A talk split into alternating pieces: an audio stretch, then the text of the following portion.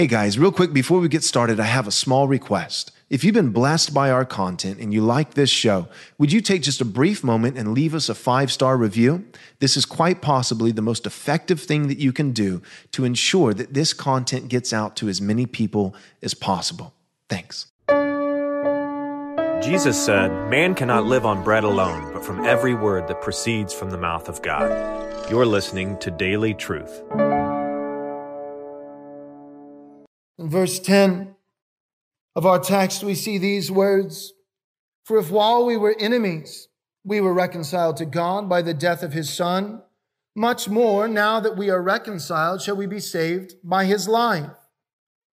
Using similar language as in verse 9, the apostle, he now argues from reconciliation by the death of Christ to salvation by the life of Christ. Whoever is reconciled to God by the death of Jesus shall be saved by the life of Jesus. This is yet another clear expression of the wonderful love of God, since this reconciliation arises purely from himself.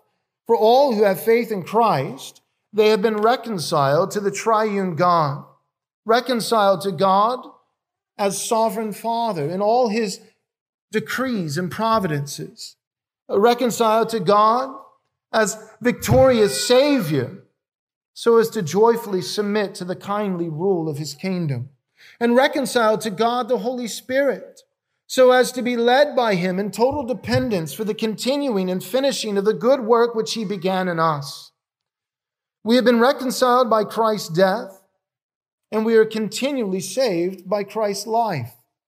Here, the apostle does not merely speak of Christ's sinless life on earth, but of the interceding life of Christ in heaven, where he now ever lives to make intercession for his people, to ensure that all the promises which he obtained by his death are thoroughly applied unto all who believe.